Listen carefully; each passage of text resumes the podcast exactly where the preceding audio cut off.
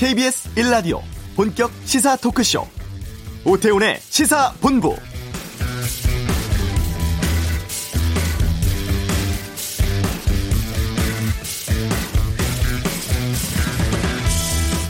(2차) 북미 정상회담의 날짜와 장소가 이번 주말쯤 발표될 것이라는 보도가 잇따르고 있습니다.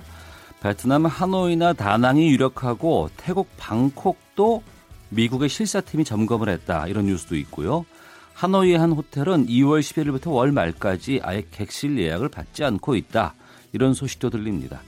휴양지를 좋아하는 트럼프 대통령 취향 때문에 미국은 다낭을 선호하고 북측은 자국 대사관이 있는 하노이나 방콕을 좋아한다는 분석도 나옵니다. 어제 국정원은 합의문 문안을 다듬을 정도로 정상회담 준비가 진척됐다고 국회 정보위에 전하기도 했죠. 답보 상태에 있던 북미 정상 간의 만남 머지 않아 보입니다. 오태훈의 시사본부 잠시 후 이번 주 한반도는에서 2차 북미 정상회담의 진척 사항 자세히 짚어드리겠습니다. 김복동 할머니의 별세로 일본군 성노예 피해 생존자 이제 23분만 계십니다. 할머니들을 다룬 다큐멘터리죠. 낮은 목소리의 변영주 감독 이슈에서 만나보겠습니다. 2부 아는 경찰 멕시코 장기 없는 시신 사건 현직 검사의 음주 뺑소니로 살펴보는 공무원 음주 징계 규정 등에 대해 알아보겠습니다. KBS 라디오 오태훈의 시사본부 지금 시작합니다.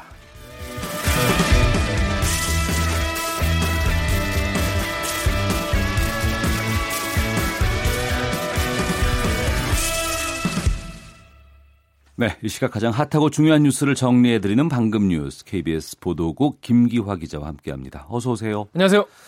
어제 전해드렸습니다만 경기도 안성에서 구제역 추가 확진 농가가 나왔다고 하는데 네. 상황이 지금 어때요? 네, 지금 그 농가 근처에 또 이 소와 돼지 염소를 기르는 이 축산 농가가 많아가지고 네. 구제 확산이 우려되고 있습니다. 그래서 지금 두 번째 구제 확진 판정이 나오지 않았습니까? 그래서 어, 구제 확산 막기 위해서 방역 당국이 어, 주변 3km 이내 농가에 이동 제한 조치를 내리고요.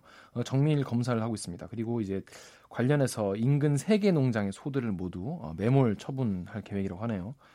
그리고 이제 구제역이 주의 단계에서 어, 경계 단계로 격상이 됐습니다. 네. 그래서 구제역 최초 발생 농장 주변 500m 이내에 있는 축상 농가에 대해서도 음. 어, 예방적으로 긴급 매몰 처분한다고 합니다. 예. 정부가 이번 달 수출이 어, 전년 수준에 못 미친다. 두 네. 달째 감소 예상된다 이렇게 밝혔어요. 그렇습니다. 이 홍남기 경제부총리가요. 이달 수출도 어, 지난달에 이어서 1년 전 수준에 미치지 못할 것으로 예상된다 이렇게 말했는데요.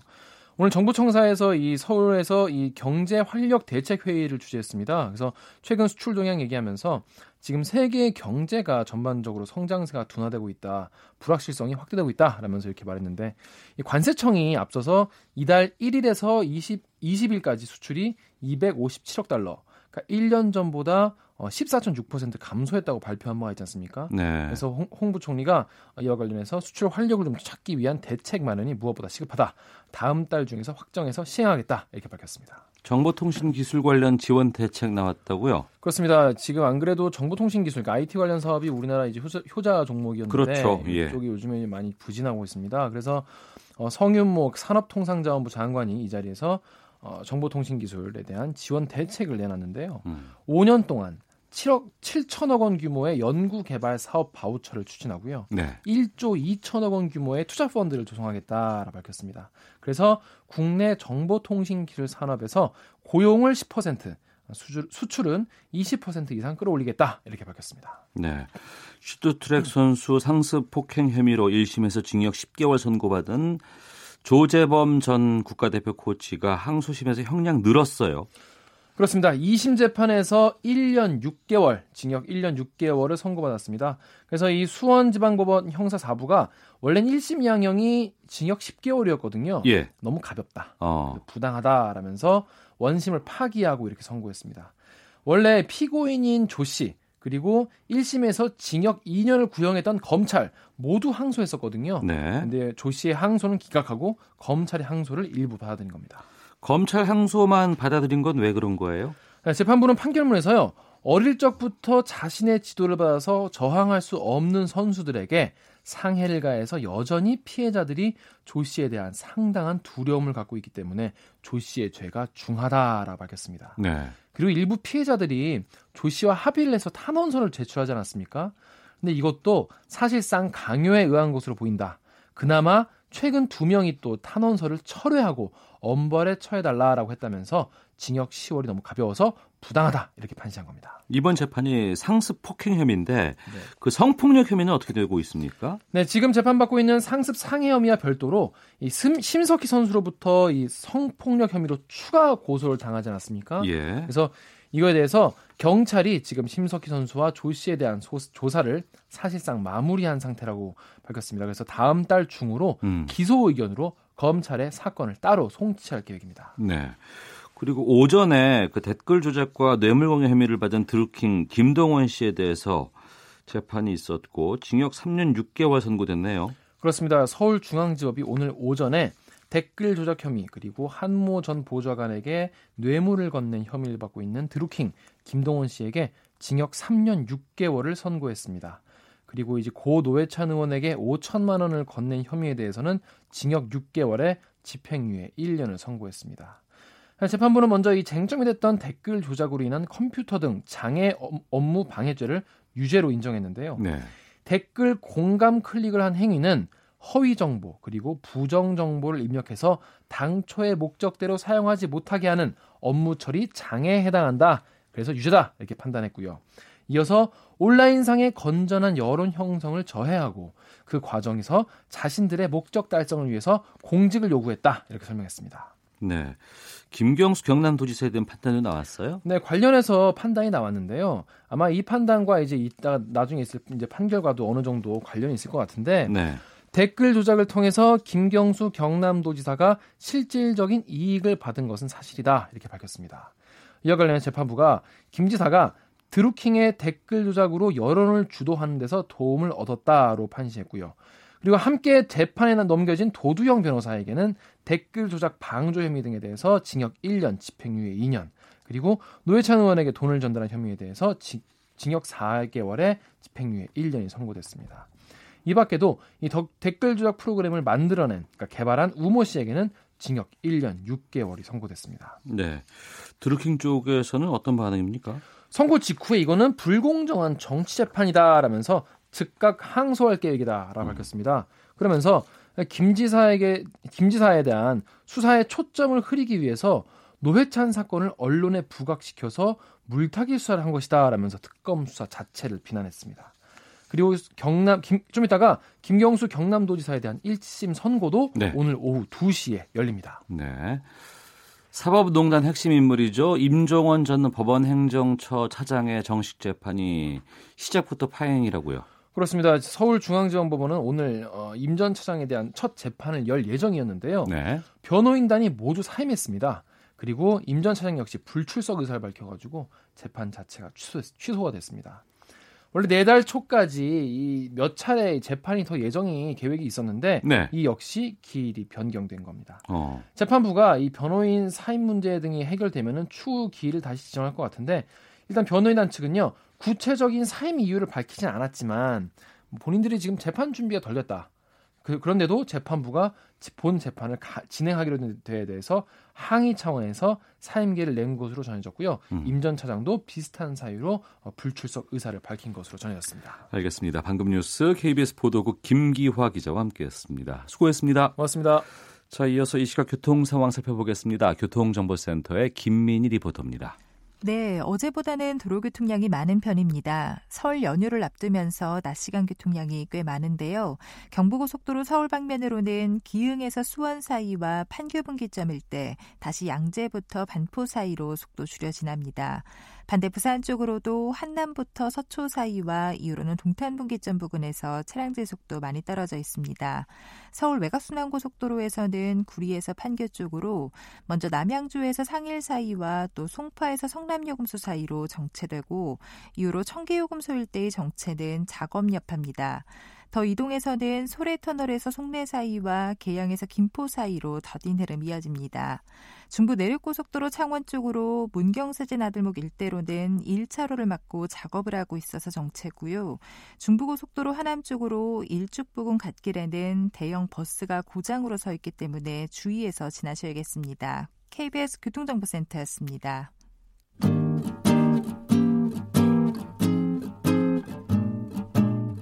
KBS 1라디오 오태훈의 시사본부 여러분의 참여로 더욱 풍성해집니다. 방송에 참여하고 싶으신 분은 문자 9730번으로 의견 보내주세요. 애플리케이션 콩과 마이케이는 무료입니다. 많은 참여 부탁드려요. 네, 지금 이 시각 서울 종로 일본 대사관 건너편에서는 1372차 수요 집회가 열리고 있습니다. 1992년부터 계속된 수요 집회죠. 어, 어제 김복동 할머니 타계 소식을 전해드렸습니다만 대통령을 비롯해서 수많은 분들이 김 할머니 빈소 방문에 그 뜻을 기리고 있습니다. 이 위안부 문제를 사회적 공론의 장으로 올려놓은 영화가 있었습니다. 영화 다큐멘터리죠. 낮은 목소리의 변영주 감독 연결해서 말씀 나눠보겠습니다. 안녕하십니까? 예, 안녕하세요. 예. 어, 변 감독의 작품 낮은 목소리가 만들어진 지가 벌써 25년이 지났네요. 예, 그렇습니다. 그 사이에 또 많은 할머니들이 알려지기도 했고 또 돌아가셨습니다. 이번에 예. 김복동 할머니 타계 소식 어떻게 들으셨는지 좀 여쭙겠습니다. 그 제가 95년에 낮은 목소리 1편을 극장에서 개봉을 하고 그리고 99년까지 해서 3편의 다큐멘터리를 만들었었는데요. 네. 그 다큐멘터리 3편에 나온 할머니 중에 이제는 그 이용수 할머니 네. 그단 한 분만 남으셨고 다 돌아가시게 된 거예요. 음. 그러니까 실은 저희가 영화를 찍을 때 뭐 100차 수요시를 하면서 야 이걸 100회, 100차까지 했구나. 네, 네. 200차 전에는 해결되겠지라고 말하던 시절이었는데 음. 이제는 뭐 200차가 아니라 1000회차를 넘지 않았습니까? 예, 예. 그러면서 할머니들이 이제는 거의 20여 분밖에 안 남아 계시기 때문에 음. 좀 많이 잡잡하죠. 예. 네. 처음 이 낮은 목소리를 만드실 때 좀 분위기라든가 말씀을 좀 듣고 싶은데요. 그러니까 아무래도 할머니들께서는 거의 한 50년 동안 자기 자신의 피해 사실을 숨기셨잖아요. 예. 그리고 오히려 한국 사회의 어떤 그 전체적인 분위기가 피해자에게 책임을 묻던 시절이고 예. 그렇기 때문에 자기 자신을 오히려 숨기시다가 사실 할머니들이 그 일본 정부의 끊임없는 부정 음. 그리고 그런 일 없다라는 거예요. 어느 날 화가 나신 할머니 한 분이 거짓말하지 마라. 내가 살아있는 증거가 여기 있는데. 네. 근데 그때 처음 증언하셨던 김학순 할머니는 생존자가 자기 혼자인 줄 아셨던 거예요. 다 아. 죽고 나만 살아남았을 거다. 예, 예. 그러니 나라도 해야 된다. 어. 그랬더니 어 나만 살아남은 줄 알았는데라는 분들이 한 분 한 분 그 이후에 이제 증언을 하신 거죠. 예. 그러니까 실은 여전히 막 두려워하시고 음. 겁도 많으시고 사람들이 자기를 어떻게 보는지에 대한 두려움이 많으셨던 네. 시절이 이제 90년대라고 보시면 될 것 같습니다. 어. 어, 그런 부분도 있습니다. 또 한편으로는 영화를 만들고 나서도 어려움이 참 많이 있었다면서요. 뭐 영화를 만들고 나서도 사실은 일본에서 전국 개봉을 할때 음. 언제나 그 좀 웃기는 얘기지만 경찰이 보호를 해줬어야 했었어요. 네. 예, 그러니까 그 우익의 어떤 그런 것도 있었고 음. 그리고 그 그럼에도 불구하고 할머니들이 굳건하게 네. 그러니까 점차적으로 굳건해지시는 거죠. 음. 왜 그러냐면 세상에 자기를 드러내고 자기와 같은 겨, 같은 피해를 겪은 친구들을 만나고 네. 함께 손을 잡고 걸어가면서 점점 점점 강건해지셨기 때문에 네. 사실은 그 어떤 그 위협이나 이런 것들이 할머니들한테는 그 두려움이 되지 않았다고 생각을 해요. 그 이후에는 음. 예. 영화가 발표된 지 1995년 이후에 지금 이제 시간이 많이 흐르면서 네. 이 일본군 위안부 피해 할머니들을 대하는 사회적인 분위기라든가 또 할머니들의 모습도 많이 좀 변화가 있지 않았겠습니까? 그렇습니다. 그러니까 무엇보다도 저는 그 김대중 정부 때 그 할머니들에 대한 그 생계 지원 네. 거의 그 국가 유공자급의 생계 지원을 김대중 정부에서 시작을 했어요. 음. 전 그게 굉장히 중요한 그 모멘텀이었다고 생각을 하는데요. 네. 그 동안은 가족들도 아, 저 우리 할머니 왜 그런 얘기를 하고 다녀? 해서 아, 아니구나. 우리 할머니가 정말 너무나 말도 안 되는 일을 당하셨고 지금 너무나 멋지게 자기 스스로를 증언하시고 일본 정부와 싸우고 계시구나로 인식의 전환이 오는 거죠. 네. 그러니까 바꿔 말하면 그 정부가 할머니들을 어떻게 대하느냐가 음.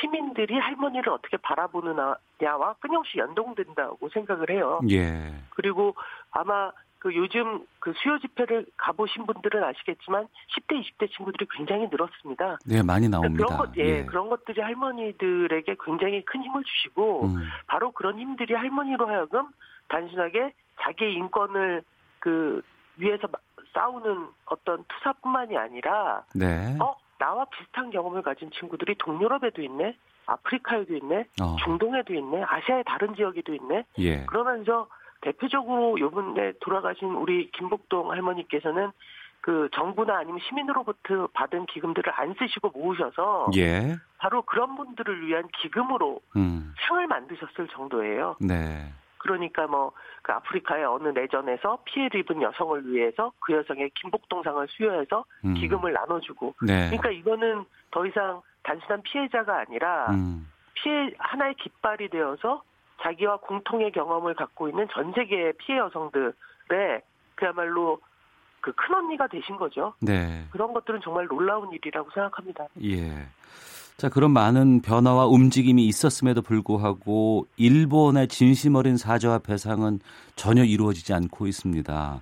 김복동 할머니 돌아가시는 순간에도 이제 일본에 대한 분노를 거두지 않으셨다고 하는데 왜 이 문제는 근본적인 문제는 해결되지 않고 있다고 보시는지요? 그러니까 결국은 전 오히려 정반대로 생각을 해봐요. 예. 그 과거에 잘못된 것을 인정하지 못하는 정부를 음. 정부로 가지고 있는 그 정부의 시민은 행복할까? 네. 바꿔 말하면 지금 이것에 대해 사죄와 배상을 하지 않은 일본 정부의 피해자 중엔 네.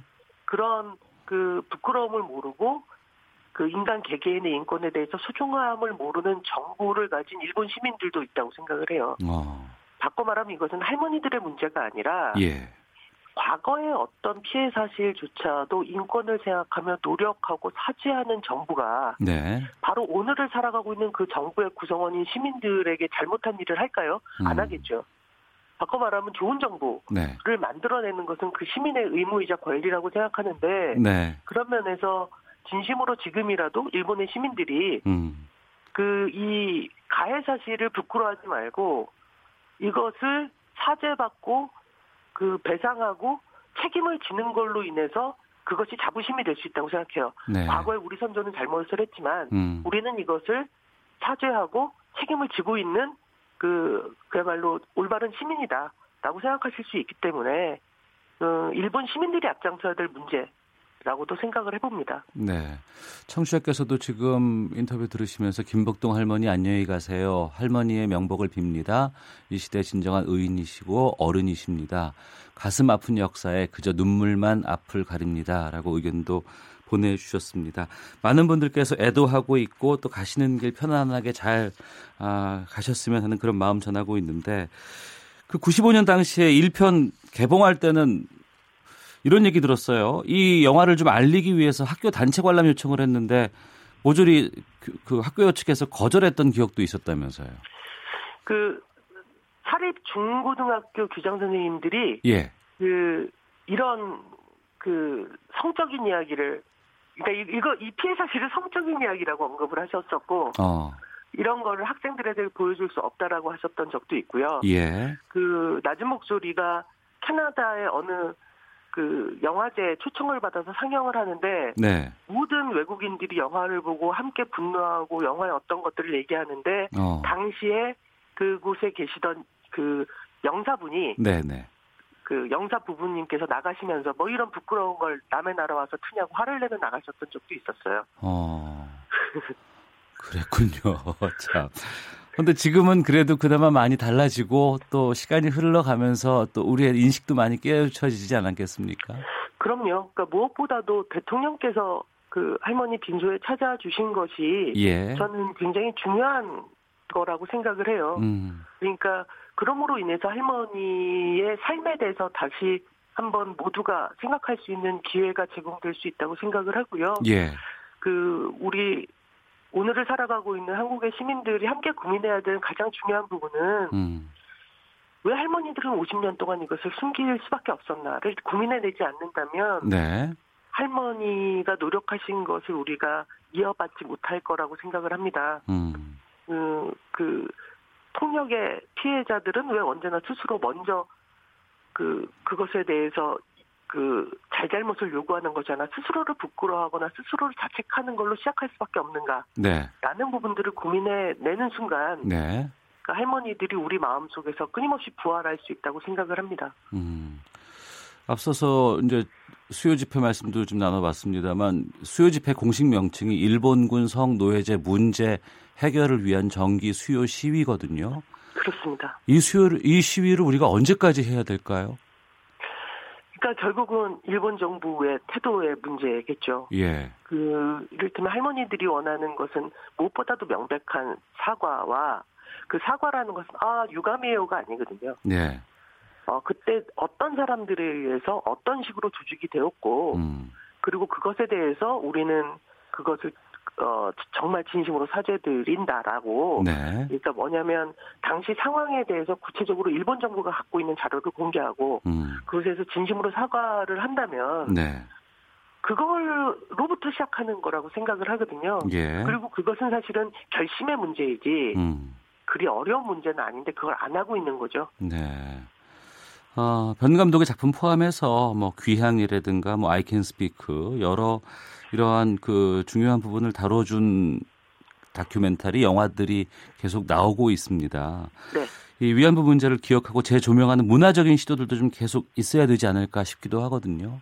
그렇습니다. 그 여러분들 그 서울의 그 연희동 근처에 오시면 그 여성과 전쟁 평화 역사 박물관이 있습니다. 네. 이제 그곳이 이제 그 정신의 문제 대책협의회에서 많은 그 기금들을 받아서 그 많은 시민들의 그 돈을 모아서 이제 만든 아주 조그마한 박물관인데요. 음. 그곳에 오신다면 먼저 가는 할머니들, 아직도 생존해 계신 분들에 대한 조만조그만 역사 기록들이 있어요. 예. 이런 것들을 함께 보시면 아마 그 다음에 이것이 어떻게 더 기록되고 보존돼야 되는지에 대해서 더 많이 논의하실 수 있을 거라고 생각합니다. 네. 바꿔 말하면 제일 먼저 하실 일은 아 나 그 문제 뭔지 알아가 아니라 음.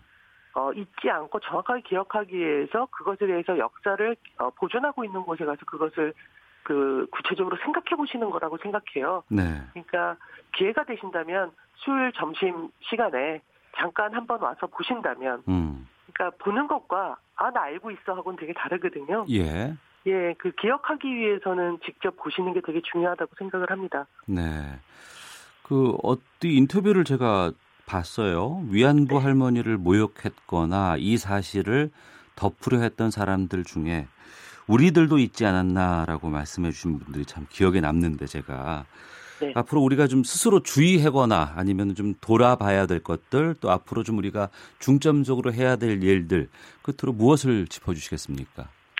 그 우리는 때때로 타인의 불행한 것을 들었을 때 아직도 그 얘기를 하냐 혹은 아 이제 좀 지친다 아 좀 피곤 피로감을 느낀다라는 말을 하곤 하죠. 예, 예, 예. 어 그것이 얼마나 무서운 말인가를 생각해 볼 수 있었으면 좋겠습니다. 아, 그 피해의 경험을 세상에 얘기하는 사람들을 기억하는 것, 잊지 않는 것이 예. 결국 우리가 우리 스스로 가장 인간다울 수 있는 첫 번째 조건 중에 하나라고 생각하거든요. 음, 그런 면에서 누군가 자기가 너무 아프다고 얘기할 때 그것을 귀찮아하지 않는 것, 지겨워하지 않는 것, 네. 그냥 귀담아 들어보려고 애써 보는 것, 음, 시라는 시민의 어떤 그 태도가 있다면 네. 앞으로 벌어질 어떤 불행에 대해서 할머니들처럼 50년 동안 숨어 있지 않겠죠. 음. 그리고 그런 사회가 진짜 건강한 사회라는 생각을 해봅니다. 예, 알겠습니다. 자, 지금까지 변영주 감독과 함께 아, 할머니들의 삶 돌아봤습니다. 오늘 말씀 고맙습니다. 네, 감사합니다.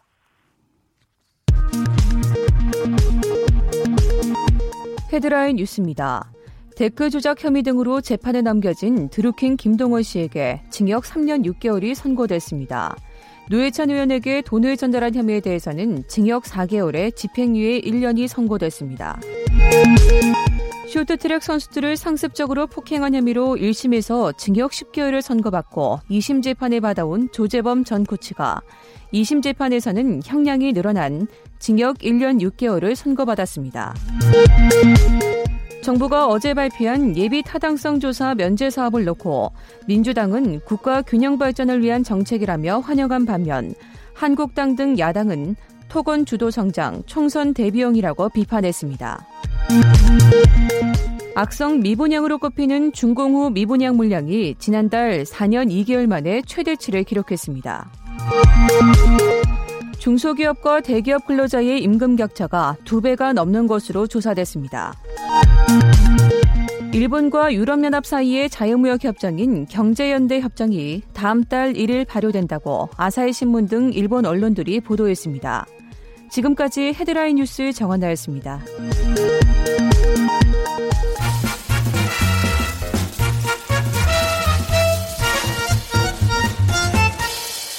오태훈의 시사 본부. 한 주간의 한반도 정세 분석해보는 시간 이번 주 한반도는 김형석 전 통일부 차관 연결해 말씀 나눠보겠습니다. 안녕하십니까? 네, 안녕하십니까? 예. 뭐 2월 말에 한다, 3월 초에 한다, 태국이다, 뭐 베트남이다, 뭐 다낭이다, 예. 하노이다. 정말 여러 가지 보도가 추측 보도가 쏟아져 나오는데 예, 예. 2월 말에 하는 거 맞습니까?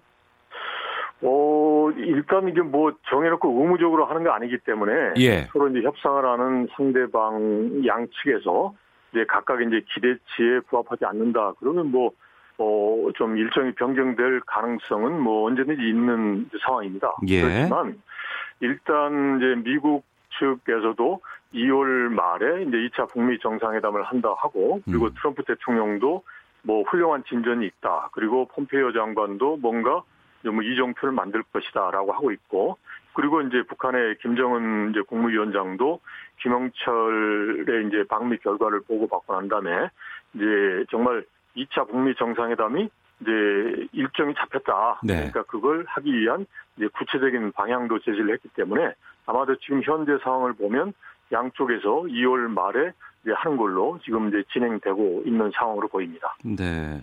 그렇게 말씀하실 수 있는 이유가 이제 이거 같아요. 어제 비공개로 네. 이제 국회 정보위 전체 회의가 있었고 네. 여기에 국정원의 서훈 국정원장이 출석을 했습니다. 예. 근데 여기서 나온 게 제가 읽어 드리면 네. 경호 의전 등 2차 북미 정상회담에 대한 실무 준비와 함께 예. 공동 선언문 문안 정리 조정을 위한 의제 조율에 들어간 것으로 본다. 이렇게 예. 나왔는데 이거면 상당히 가능성 높은 거죠.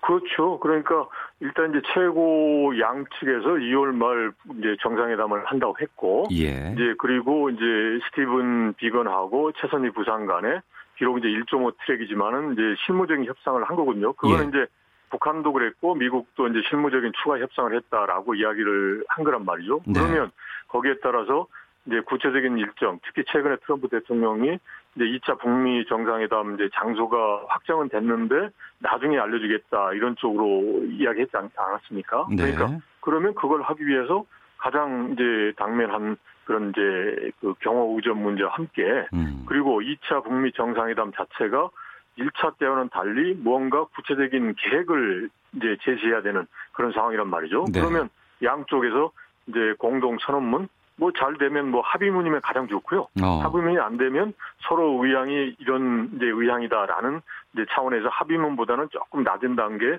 공동 선언문 정도는 이제 충분히 양쪽에서 할 수도 있다라고 생각합니다. 그 선언문과 네. 합의문의 차이는 어떤 거예요? 일단 합의문이라는 것은 이제 상호 간에 이제 이제 기속력을 주는 거죠. 어. 네. 귀속력. 네, 그러니까 서로 간에 이렇게 하자. 예. 이제 양쪽에 대해서 이제 그러면 내가 A를 하면 이제 B를 한다 이게 되는데 어. 선언문이라는 것은 꼭 반드시 그건 아니고 이제 공개적으로 예. 양 이제 대외적으로 우리는 이런 입장으로 가겠다라는 거란 말이죠. 그러면 음. 이제 앞으로 향후에 협상하는 과정에 따라서 또는 합, 협상의 결과에 따라서 이제 내용은 바뀔 수 있는 거죠. 공동 선언문은. 네. 그런데 이제 공동 합의문은 음. 일단은 이런 방향으로 가자. 어떤 네. 상황이 있더라도 가자라는 거니까 어. 합의문 자체가 보다 더 이제 기속력이 더 강한 게 되는 거죠. 예. 예. 어, 스웨덴 실무 협의단에서는 비건과 예. 최선희 부상이었는데 예. 이제 실무 협상 창구가 비건 대 김혁철 전 스페인 주재 북한 대사로 단일화됐다고 지금 보도가 나오고 있거든요. 예. 이건 어떤 부분이 있습니까? 일단 이제 저 폼페이오 장관이 새로운 협상 파트너다라고 해서 이제 그런 쪽 바뀌는 쪽으로 이제 전반적으로 이제 전망이 되긴 되는데 네. 일단은 이제 실무 협상을 이제 이루어지면 이제 북한에서 누가 나오느냐라는 걸 일단 지켜볼 필요는 있을 것 같아요. 네. 그런데 지난번 김영철 갈 때 스티븐 비건이 있는데 최선희 부상이 이제 워싱턴을 가지 않고 이제 저기 저 스웨덴을 갔단 말이죠. 그랬죠. 런 차원에서 본다면 뭔가 이제 바뀔 건 같아요. 그러면서 어. 이제 2차 그 뭐죠 그 저 이제 워싱턴 김영철 방미할 때 김혁철 전 스페인 주재 대사가 등장을 했기 때문에 네. 아마도 이제 이렇게 새로운 인물이 바뀔 가능성이 있고요. 근데 음. 이제 북한하고 협상을 할 때 보면 네. 이제 북한이 이제 협상 대표를 바꿉니다. 과거에 저도 이제 북한하고 협상할 때 보면 예. 이제 바꿀 때 보면은 무언가 이제 북한에서 이제 협상의 그런 그 전략이나 전술이 이제 변화하는 걸 이제 보여주기 위한 그런 측면도 있거든요. 어. 그러니까 이제 보면 최선희가 쭉 해왔고 그게 네. 이제 어 이제 성킴하고도 하면서 이제 기존에 이제 그리고 또 최선희가 작년에 보면 좀 약간 어떻게 보면 좀 과격한 그런 내용의 공개 발언도 하고 해서 이제 뭐 1차 싱가포르 회담 자체가 무산될 뻔하기도 했지 않습니까? 그랬었죠. 그러니까 예, 예. 그런 차원에서 본다면 김정은 위원장 입장에서는 지금 북미 간에 뭔가 합의를 이뤄내고 제재안을 포함해서 뭘 해야 되는데 그러면 이제 과거에 최선희 부상이 했던 그 스탠스에서 조금의 변화가 필요하단 말이죠. 네. 그게 전술적이든 전략적이든 음. 그런 차원에서 본다면 대표를 바꿔보자라고 생각할 수도 있고 그 다음에 또 하나는 이제 스티븐 비건이 이제 북한의 입장에서 보면 뭔가 좀 그 명분이나 그 다음에 이제 그 지위 같은 걸 많이 고려한단 말이죠. 북한 근데 쪽에서요. 보는데 예, 근데 스티븐 비건의 그런 그 국무부에서의 위상을 보면 음. 이제 최선희는 부상이니까 이제 우리 하면 쉽게 말하면 이제 차관 정 차관급인데 차관인데 네, 네. 스티븐 비건은 이제 그 정도는 아니란 말이죠. 어. 그러면 이제 아 이게 서로 급이 좀 맞지 않느냐 예. 뭐 이런 의미도 있을 수도 있지 않겠느냐 싶습니다. 그리고 또 미국의 counterpart가 바뀌었잖아요. 예, 예. 그러니까 이제 성 킴이나 앤드류 김에서 이렇게 이제 스티브 비건을 가고 다른 사람 바뀌었으니까 어. 그러면 거기에 맞춰서 이제 이제 새로운 인물을 내세워서 음. 이제 해볼 필요도 있다라는 여러 가지 복합적인 의미가 있을 수 있다라고 생각합니다. 네. 그 와중에 김혁철 전 대사가 누구냐라고 뭐 여러 예. 가지 쪽에서 추측도 나오고 뭐 과거의 예. 전력 같은 것들을 공개하기도 하는데 예. 일부에서 우리 통일부가 이 김혁철이라는 인물에 대한 신상을 제대로 파악하고 있지 못하더라라는 것들이 네. 나와 있었거든요. 예. 이거 예. 어떻게 보세요? 아무래도 이제 지금 이제 한 40대 정도로 추정이 되는데 그리고 2005년에 그 9.19 공동성명이라고 육자회담을 했습니다. 네. 그때 보면 이제 소위 그 김계관 예무성 부상이 이제 그 쪽에 북한 측에 수석 대표였는데 수석 대표의 발언문이라든지 이런 걸 쓰는 어떻게 보면 실무자였단 말이죠. 그렇다면 어. 이제 이 사람에 대해서 이제 아 그때 뭐 이- 이런 사람이 있었다라는 정도 되겠지만 네. 구체적으로 뭐 파악하기는 어려운 측면이 있었을 겁니다. 음. 그런데 전체적으로 보면 김혁철 이제 이 스페인 대사가 어 이제 육자 회담에서부터 쭉 했고 그리고 또 김계관, 이홍호 이쪽 이제 대미 라인이고 이제 북한의 외무성에서는 이제 핵 문제 쪽으로는 이제 협상하는 전문가 그룹이란 말이죠. 예. 그 전문가 그룹 내에서 속해서 이제 어떻게 말하면 우리로 보면 이제 젊은 관료 시절부터 쭉 성장해 온 사람이니까 어. 이런 북한의 핵 문제 그리고 미국 그리고 국제 사회의 그 정세라고 그럴까 이런 네. 부분을 이제 잘 알 수 있는 인물이기 때문에 그런 음. 측면에서 본다면 이제 앞으로 있을 이제 북미 협상이나 이제 북한의 여러 가지 이제 국제사회와의 협력하는 부분에 있어서 그래도 뭐 그 장애가 될 인물은 아닌 것 같다라고 생각을 합니다. 알겠습니다. 네. 어, 북한 예술단 베이징 공연을 시진핑 네. 중국 주석 부부가 관람을 했다고 해요.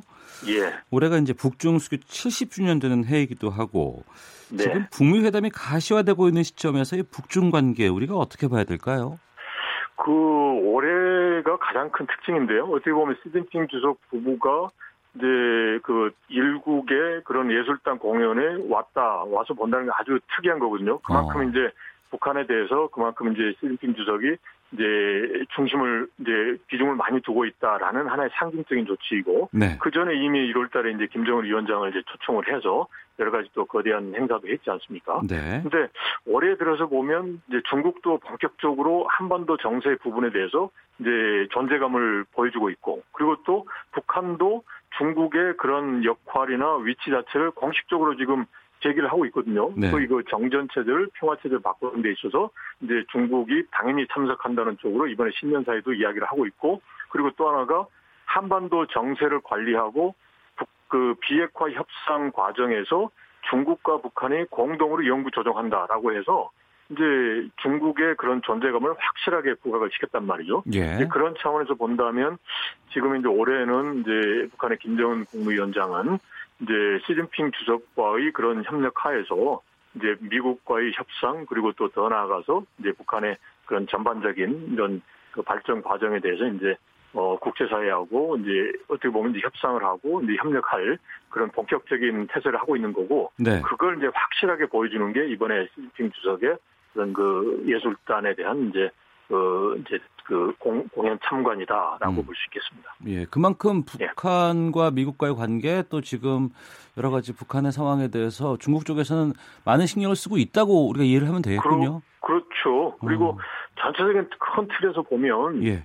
이게 북한 이제 그 소위 그 저 지정학적 측면에서 보면 이제 비핵화라는 걸 이제 기- 중국의 입장에서는 그걸 뭐 부정할 수는 없어요. 그렇지만. 예. 예, 예. 그 북한하고의 관계는 계속적으로 강조를 했다 필요한 거죠. 예. 네, 이번 주 한반도는 김형석 전 통일부 차관과 함께 했습니다. 말씀 고맙습니다. 네, 고맙습니다. 예. 잠시 후 2부 아는 경찰이 있습니다. 멕시코 장기 없는 시신 사건, 또 공무원끼리 다른 음주운전 징계에 대해서 짚어보겠습니다. 뉴스 들으시고 2부에서 이어집니다.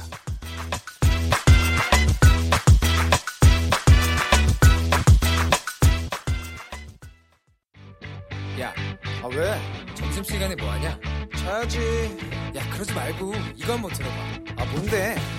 지금 당장 라디오를 켜봐 나른한 오후 깨울 시사 토크쇼 모두가 즐길 수 있고 함께하는 시간 유쾌하고도 신나는 시사 토크쇼 오태훈의 시사본부. 네, 시사본부 2부 시작하겠습니다. 저희 시사본부는 청취자 여러분들의 참여를 기다리고 있습니다. 샵 9730으로 여러분의 의견 보내주시면 반영하겠습니다. 짧은 문자 50원, 긴 문자 100원, 어플리케이션 콩은 무료로 참여하실 수가 있습니다. 전문성과 현장성 살아있는 고품격 high quality 범죄 수사 토크를 지향하는 아는 경찰 한국 범죄연구소 김복준 연구위원 전 서울경찰청 범죄심리분석관이신 배상훈 프로파일러와 함께하겠습니다. 두 분 어서 오십시오. 네, 안녕하세요. 예. 아, 참 멕시코에서 한국 교민이 지인들과 시비 끝에 숨지는 일이 발생을 했습니다. 현지 경찰은 사인을 자연사로 단정을 했고 이 때문에 유족들이 울분을 토하고 있습니다. 그리고 청와대 국민청원 게시판을 통해서 유족이 글을 올렸습니다. 어떤 사건인지를 좀 소개해 주세요. 아마 여보 어, 사망하신 분은 그 현지에서 태권도장을 운영하시는 분인 것 같아요. 아, 예. 근데 이제 그 현지에 있는 교민 두 분하고 거기에 있는 노래방에를 갔다가 네. 어, 이 사망하신 분이 아마 그 노래방 업주하고 다툼이 있었던 것 같습니다. 어. 아, 그거를 이제 교민들 두 명이서 일행이 이제 말려가지고 나오는 과정에서 뭐, 어, 그 CCTV 확보된 거 보면 뺨을 한번 때리는 것 같아요. 말리는 과정에서. 음. 교민이 이제 이 피해자로 추정된 이 태권도장. 노래방. 주인은 그럼 멕시코인이고요. 그런 것 같습니다. 아, 예. 그런데 이제 그렇게 하- 나와가지고 싸움을 진정시키고 좀 술이 좀 취했던 것 같아요. 예. 그 태권도 사범 되시는 분이 그래서 그분만 어, 차를 불러가지고 대리운전을 불러서 태워서 집으로 보낸 것 같고요. 음. 어, 그런데 이제 그 이후에 그분이 이제 그 사망을 했던 거예요. 네. 근데 이제 그 사망이 되니까 사건이 돼가지고 멕시코 사법당국에서 경찰에서 나서갖고 부검을 실시했습니다. 예, 예. 아, 부검을 실시했는데 뭐 이 멕시코 사법당국 얘기는 음, 외부 충격 흔이 없는 상태에서 뇌출혈, 머리 내에서 출혈이 있었던 현상, 즉 말하면 뇌출혈로 사망했기 때문에 이거는 자연사다. 네. 어, 이렇게 이제 결론을 내버리니까 어 이제 이 아내 되시는 분은 이건 사람이 뭐 쇠기둥에 부딪히기도 하고 뺨도 맞고 그랬는데 네, 네. 그게 어떻게 자연사일 수 있냐 음. 이제 이게 저 이 문제가 됐던 거죠. 그러니까 이제 뭐 노래방에서 옥신각신 하다가 여- 뭐 약간의 뭐 폭행 같은 것들이 있었고 그리고 이제 택시를 타고 집에 와서 아 그 대리를 불러서 집에 왔는데 그 이후에 이제 돌아가신. 예, 돌아간 상태에서 그래서 이제 수사를 시작하는 하- 했고 그다음에 아까 말씀드린 대로 부검 멕시코에서도 부검이가 있으니까 부검을 네. 했는데 거기서는 결론을 그렇게 내린 네. 거고요. 음. 그리고 그것에 대해서 시신을 이제 옮겨 왔죠 한국으로. 아, 그러니까 그 검사 그 부검한 이후에 그 그렇죠. 시신을 예, 예. 예, 왔는데 이제 그래서 아무래도 어. 억울하잖아요. 예, 그래서 예. 다시 한국의 어. 국가수에서 부검을 하게 되는. 근데 이제 거기서 이제 어, 여러 외상, 예. 의심되는 여러 외상들이 발견돼 갖고 어. 유가족들이 억울해서 국민청원 올리게 된 상황입니다. 예. 네. 아, 그러니까 멕시코에서 부검을 했고 네, 그렇습니다. 부검에 동의가 안 되고 하는 그 한국에 있는 유족들이 그 멕시코에서 이제 시신을 운구 받아 온. 거군요. 예, 예. 와가지고 억울하다. 이거 예, 예. 아무래도 사인을 좀 다시 밝혀봐야겠다 해서 어 이제 그 부검을 우리 국가수에서 한 거죠. 예, 예. 어, 했는데 일단 아까 조금 전에 배 교수가 말씀하신 것처럼 외상이 있어요. 예, 예. 외부 충격에 의한 어떤 뇌출혈이라면 이거는 어, 사망에 이르는 인과관계가 형성될 수 있거든요. 어. 그런데 이제 멕시코에서는 뭐 어떤 이유에서인지 모르지만 이거는 자연사다 이렇게 밝혔는데 네. 그래서 이제 우리 부- 국가수에서 좀더좀 정밀하게 보려고 어, 절개를 했어요. 예. 머리 부위라든지. 그랬더니 머릿속을 차지하고 있어야 될 뇌라든지 어. 그다음에 이제 그 위, 예. 뭐 심장 같은 부위가 어, 없어요. 예? 없습니다. 그건 운구가 되지 않은 거예요. 멕시코 부검 당국에 보관 중인 겁니다. 음. 아, 그게 가능합니까? 그 저희도 사실 좀 사실 이해가 안 되는 부분이거든요. 예. 예, 예. 왜냐하면 우리의 국가, 우리나라의 국가수 음. 같은 경우는요. 예. 부검을 해서 혹시라도 조직 검사가 필요한 경우라도 일부 떼어내 갖고 생검, 바이옵시 같은 걸 하는 경우에더라도 네. 다시 온전한 상태로. 넣어서 이거 봉합을 한 상태에서 돌려주거든요. 네, 네. 근데 어떤 이유인지 몰라도 이 멕시코 같은 경우는 뇌와 위장과 심장이 그냥 보관되어 있는 상태인 거예요. 어. 근데 이 보관돼 있다고 하는데 예. 말하자면 그 실제로 어느 저 상태인지는 아직 모르는 겁니다. 그렇겠죠. 예. 예. 그- 지금 근데 무- 무슨 운- 운구 중이라고 하지만은 음. 운구 받아봐야 되는 거고요. 네. 근데 사실 저도 이해를 못 하겠어요. 왜 어떤 이유가 있었는지를 모르겠어요. 왜냐하면은 이게 이제 중요하게는 쇠기둥에 머리를 맞았다고 유가족이 주장하는 CCTV 상에서 그렇게 의심되는 상황이 있다고 주장을 하시거든요. 네. 그러면은 어 어쨌든 뇌 안쪽에 어떤 출혈이 있을 수 있는 거고 그로 인한 사망과 연관성이 분명히 있을 수 있는 건데 네. 그런데 그게 뇌가 거기 있다는 것은 뭔가 감추려고 하는 것이 아닐까라는 유가족의 의심이 이 타당 합리적 타 의심이 된다 이거죠. 어. 그러니까 멕시코 경찰 당국의 부검 어떤 시스템이 어, 이런 사건이 나면 중요 부위를 적출한 이후에 자기들이 보관을 하는 게 관례인지 여부는 모르겠습니다만은 예. 대한민국에서는 국가수에서 부검을 실시하고 나면 반드시 적출한 거를 실험하고 나- 나서 다시 그 넣어줘요. 음. 넣고 봉합을 해가지고 어, 사체를 유가족한테 인계해서 장례를 치르도록 하거든요.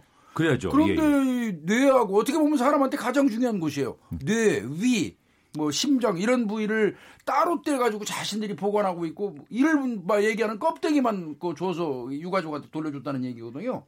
음. 그래서 이제 그걸 받아가지고 이제 우리나라 국과수에서 다시 이제 부검을 해야 될 것 같은데 네. 저는 굉장히 걱정스럽습니다. 어. 왜 그러냐면 예. 시일이 엄청나게 오래 걸렸고요. 어. 그래서 과연 어, 이 보존 과정에서 손상이 없었을지 그것도 걱정되고요. 예. 그 다음에 이제 그 나라에서 분석을 하는 과정에서 이 절개하고 뭐 했을 거예요. 음. 그 과정에서 많은 훼손이 있다면 서로 운구돼서 우리나라 국가수로 돌아온다 손 치더라도 네. 분석 감정이 불가능할 수도 있거든요. 음. 이런 부분이 많이 우려돼요. 가장 네. 가장 우려되는 부분이죠. 예. 왜냐하면 멕시코가 여기 우리나라랑 또 뭐 짧은 거리가 아니고 그렇죠. 그러니까요. 그리고 만약에 거기서 그냥 우연을 가장한 아니면 사고를 가장한 형태의 그 어떤 훼손 같은 게 있었다고 하면 책임 소재가 이거 불분명해지는 겁니다. 음. 그렇기 때문에 근데 제가 그 여러 책이라든가 네, 네. 또저 물어봤거든요. 저 아시는 분들한테. 음.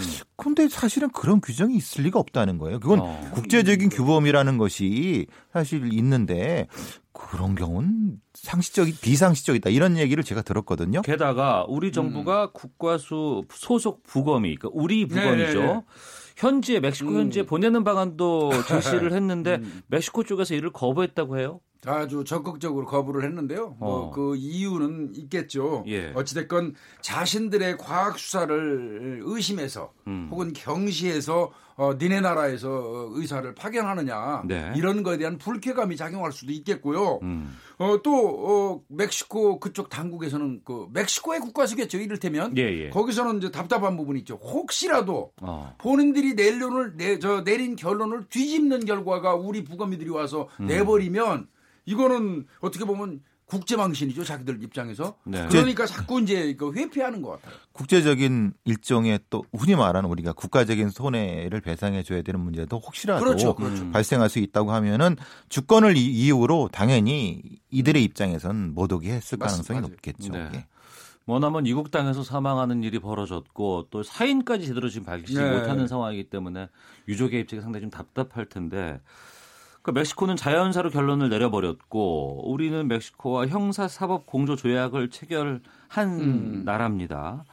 지금 이게 뭐 신속하고 공정한 수사를 요청을 했다고는 하지만 이게 정식 수사 가능할까요? 어떻게 보세요, 두 분께서는? 음, 일단은 이거는 이제 두 가지 시스템이 작동돼야 돼요. 네. 외교 관련돼서 외교 쪽으로 해서 또 법무부 쪽으로 해서 경찰 이렇게 연결이 돼야 될 것 같은데 뭐 지금 현재는 멕시코 대사관에 있는 현지 이 경찰 영사가 있어요. 아, 예. 경찰관이 거기 파견, 아, 멕시코는 경관급입니까? 경정급입니까? 좀, 좀 낮, 낮습니다. 그죠? 예. 거기 나가 있는 그 경찰이 그 현지 경찰들하고 공조하고 협조를 많이 받고 있을 거예요. 예. 그러나 그 나라의 어떤 그 사법권, 주권을 침해하지 않는 범위 내에서 활동하기 때문에 음. 극히 활동은 제한적일 수밖에 없고요. 예.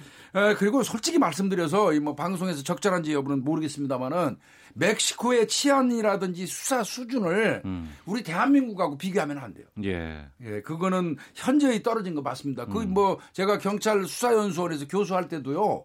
어, 멕시코에 있는 수사관들이 우리나라로 그 이 교육을 받으러 와요. 아, 그래요? 예, 그래 어. 멕시코 수사관들한테 제가 강의도 많이 했는데 예, 예. 예, 분명한 거는 그 어떤 그 수사 관련된 그 분야는 예, 우리나라보다 좀 미진한 건 사실입니다. 그러니까 우리나라가 뉴욕 같은 데 파견되어 있는 최고위 경찰 공무원은 경무관급이나 병, 음. 별 정도가 되는데요. 네.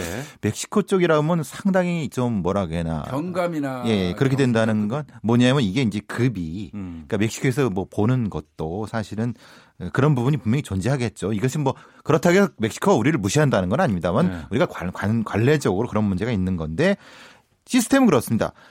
조약을 체결했다 하더라도 우리는 요청할 수 있을 뿐이지 우리가 가서 할 수는 있는 건 아닙니다. 음. 그렇죠. 그런데 우리의 요청을 얼마만큼 진지하게 받아들이냐는 멕시코와 우리 사이의 국제 관계의 문제인 거고 네. 당연하게도 우리는 공정하고 정식 수사를 해주길 바랄 뿐이고 음. 필요하면 우리가 가서 무엇인가 도와주겠다라는 네. 정도인 거죠. 알겠습니다. 한국범죄연구소 김복준 연구위원 배상원 프로파일러와 함께 아는 경찰 어, 다음 이야기로 넘어가 보겠습니다. 경기도 동탄 원룸 살인 사건 용의자 곽상민이 어젯밤 충남 부여에서 경찰에 검거를 검거가 됐습니다. 그런데 자해를 시도했고 숨졌다고 하는데 음. 지금 공개 수배 5시간 만에 시민의 신고로 검거에 나섰고 저희가 지금 제보자 보호를 위해서 신고자를 좀 특정하지는 않겠습니다만 어떤 범죄였는지 좀 짚어주세요. 이게 화성시 동탄에 있는 한 원룸에서 발생했던 사건인데요. 네. 1월 27일 날 밤 9시경에 예, 밤 9시입니다. 이 범인, 그러니까 이제 그 광모라고 팔, 이름 곽상민. 네, 네. 곽상민이가 아, 침입을 했어요. 흉기를 들고 침입을 해서 그 당시 집에 있던 그 38세 여성을 먼저 어, 어, 흉기로 공격하고 어, 그 다음에 이제 거기 같이 있던 남자 41세 된 남자분을 이제 공격을 했는데 어, 그 바람에 이 그 과다하게 이 공격을 받은 이 여성분은 사망을 하게 됐고요. 네. 지금 남성분도 거의 이제 중상 상태에 있는 예, 과정에서 어, 범행 직후에 이제 용인 쪽에 있는 한박산 쪽으로 자기 차를 타고 도주를 했었어요. 예, 예. 예, 곽상민이가 그래서 산을 넘어가지고 결국 뭐 산을 수색했지만 산을 넘어가지고 도주에 성공했었던 것 같고요. 네. 결국 그 경찰에 쫓기는 과정에서 어 이제 스스로 자해를 시도했고 그거에 의해서 이제 사망한 걸로. 음. 유력한 용의자가 이제 사망한 거가 아니겠어요? 그렇습니다. 예. 그럼 이 사건 자체는 어떻게 되는 겁니까? 그냥 공소권 없음이 되는 거죠. 어. 유력한 용의자가 예. 물론 이제 다른 어떤 공범의 어떤 뭐 요소라든가 이런 것들을 파악해 봐야 되겠지만은 지금 상황에서 나온 지문도 감식을 했고요. 네. 다른 CCTV라든가 통신 수사 다 했기 때문에 음. 다른 다른 공범의 가능성은 없기 때문에 지금 상태는 공, 공소권 없음 정도로 끝날 것 같습니다. 아, 공개 수배로 전환됐잖아요. 예, 그 예. 이후에 이제 잡히게 됐는데 네. 또 이게 시민의 제보가 큰 힘이 된 것으로 네. 아, 지금 파악되고는 있습니다.